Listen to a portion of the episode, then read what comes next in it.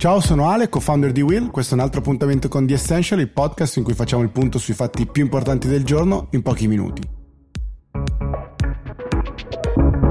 Era nell'aria, qualcuno lo dava per scontato, ma il presidente Conte ieri a Venezia ha approfittato dell'occasione per annunciare che intende prorogare lo stato di emergenza almeno fino alla fine dell'anno, forse fino alla fine del mese di gennaio del 2021. Perché lo si dava per scontato? Beh, perché non è scomparso il virus, come sappiamo, a livello globale basta guardare le situazioni che stiamo vivendo, ma soprattutto perché ci sono dei momenti davvero cruciali che questo governo si appresta a vivere nei prossimi mesi. Ci sono ovviamente la riapertura delle scuole a settembre e poi le elezioni il 20 e il 21 sempre dello stesso mese, quindi è importante che il governo governo abbia dalla sua dei poteri per agire in maniera veloce, ce lo ricordiamo tutti i tanti DPCM, i decreti della Presidenza del Consiglio dei Ministri che sono stati approvati rapidamente e è giusto che il governo abbia ovviamente la possibilità anche di agire senza le normali regole, anche in termini di appalto, per l'approvvigionamento di materie dovessero rendersi disponibili. Dall'altra parte però sembra che il presidente Conte abbia agito in maniera diversa rispetto al solito, non ad esempio confrontandosi con il comitato tecnico e abbia agito, come dire, in maniera quasi personale. Dopodiché, ovviamente, la decisione deve passare in Consiglio dei Ministri. Al termine della giornata di ieri sembrava che la decisione da parte del presidente fosse quella di passare addirittura in Parlamento. Infatti, eh, avere più poteri, più agilità da parte del governo necessita però di un'informazione, un'informativa al Parlamento perché ne sottrae alcune delle prerogative e quindi un gesto di equilibrio tra le istituzioni che sarà sicuramente necessario e anche un'occasione di confronto. Di fatto però il messaggio che passa correttamente è quello di uno stato di allerta e una guardia ancora alta verso il virus, che sembra non esserci più, ma non è così, lo sappiamo, ci sono tentativi di tornare a una vita normale, ma il virus è tutt'altro che scomparso, all'estero quanto in Italia, ce lo ricordano i tanti focolai, è giusto mantenere alta l'attenzione.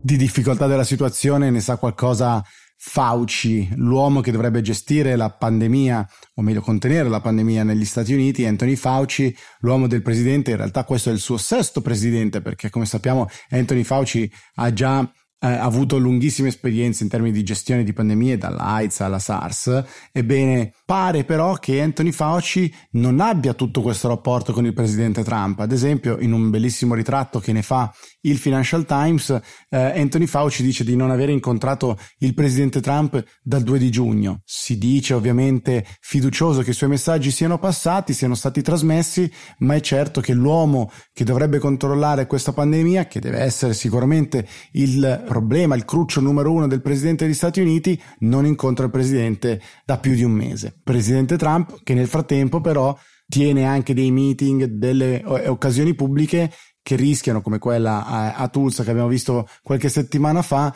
eh, di essere dei momenti in realtà di contagio potenziale e anche effettivo, come hanno dimostrato alcuni dati. Vi consiglio la lettura di questo splendido ritratto che ne dà il Financial Times, davvero, davvero molto interessante non voleva essere un appuntamento monografico, ma forse lo sta diventando. Ma ultimo punto di oggi, a metà tra tecnologia e coronavirus ancora una volta, il tema delle app. Ricordate Immuni le tante polemiche che si sono seguite in Italia, ebbene anche all'estero però le app sono un po' sotto accusa. Ad esempio in Francia, tanto quanto in Australia, le due app, i due sistemi che sono stati creati per il contact tracing, quindi per il tracciamento del contagio, non stanno dando i risultati eh, attesi. In Francia, ad esempio, ci sono stati 2 milioni di eh, download dell'app, ma soltanto 14 notifiche di contagio del virus. In Australia invece, nello stato di Victoria, neanche una notifica. Sicuramente i risultati